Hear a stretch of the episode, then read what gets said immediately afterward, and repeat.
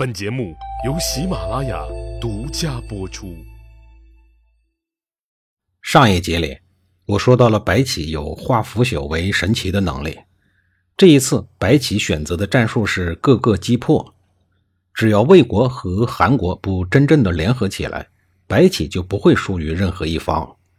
魏韩两国虽然联手，但不是铁板一块两国边境上也并不平静，一直都有摩擦。而白起恰好善用离间之道，他先给魏国大将公孙喜写了一封信，希望魏国能够保持中立，并许诺胜利以后将得到的战利品和魏国平分。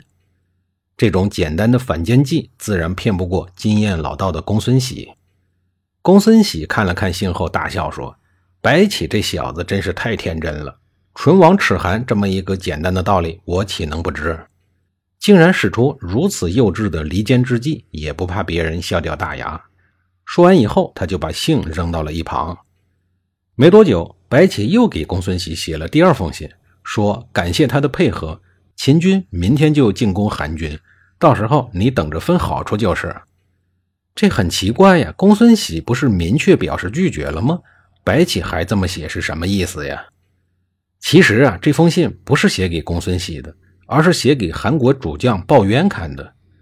秦军的信使故意让韩军的侦察兵给抓住，结果密信被搜了出来，送到了鲍渊的面前。鲍渊，鲍渊自然是一个暴脾气，他一看这个信就火了。好你个公孙喜呀，明着说来帮忙韩国。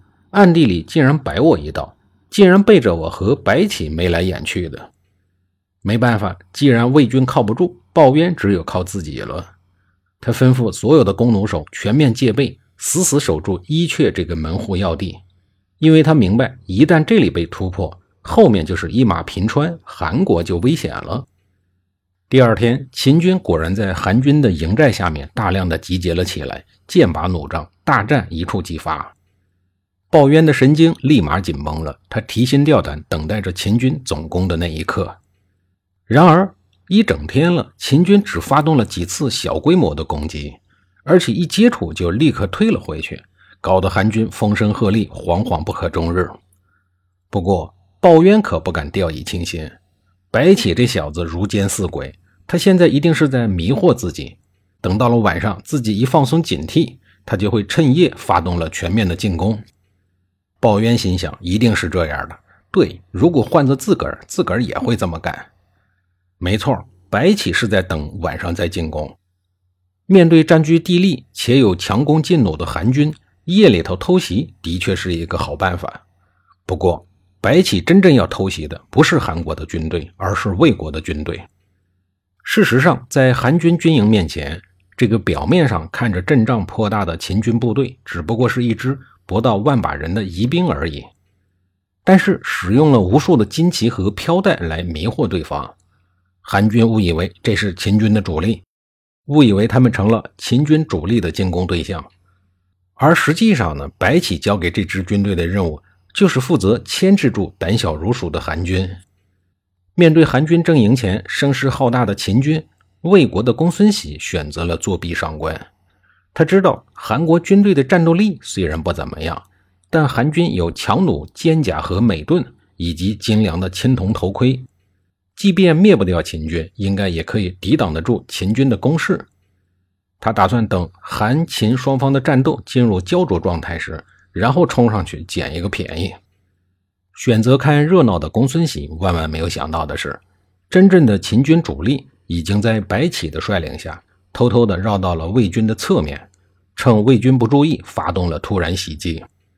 毫无准备，等待着捡便宜的魏军，连阵型都没有来得及摆好，就被秦军在伊阙山那个狭窄的地方一顿胖揍。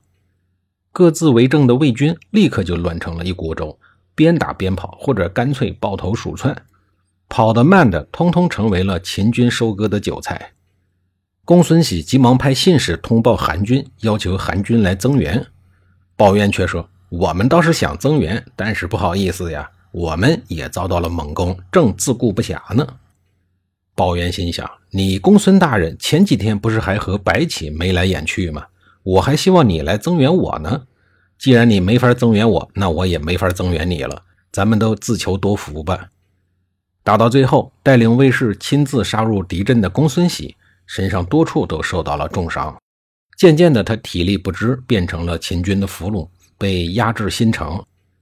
后来，白起亲自劝降他，公孙喜骂他是一个不知天高地厚的无知小儿。拥有百万兵马的魏国，即使今天战败，但凭借魏昭王的聪明才智和许多良臣大将的辅佐，一定会笑到最后。见劝降没希望了，白起愤怒之余杀掉了他。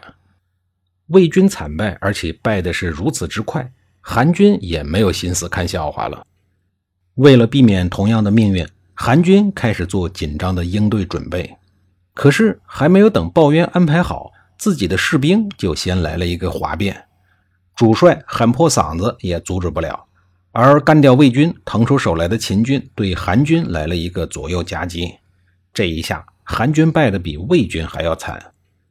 伊阙一战，二十四万联军被全歼，韩魏两国精锐丧失殆尽。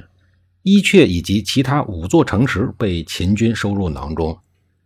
白起接着率领军队渡过了黄河，占领了魏国安邑以东的大片土地。这一战也成为白起的成名战。战后因功升为国尉。韩魏联军的惨败，充分说明。貌合神离、离心离德的盟友比敌人更可怕。按说，公孙喜和鲍渊的合作至少有八年了，理应配合的相当娴熟默契。没想到这一次战役竟然像首次合作一样生疏。此前无比强大的韩魏联军被他们俩带成了乌合之众。战后，鲍渊虽然逃了回去，但是从此没有了名将的精气神。伊阙之战以后，魏国的西部大军主力全军覆没，魏国的河东已经成为了空虚之地。没多久，河东地区就被纳入了秦国的版图。秦国终于在三晋地区内获得了一块完整的战略基地，既保证了关中的侧翼安全，更为进攻中原、攻打三晋提供了一个前线基地。韩、赵、魏虽然在分家以后都把国都搬到了中原地带。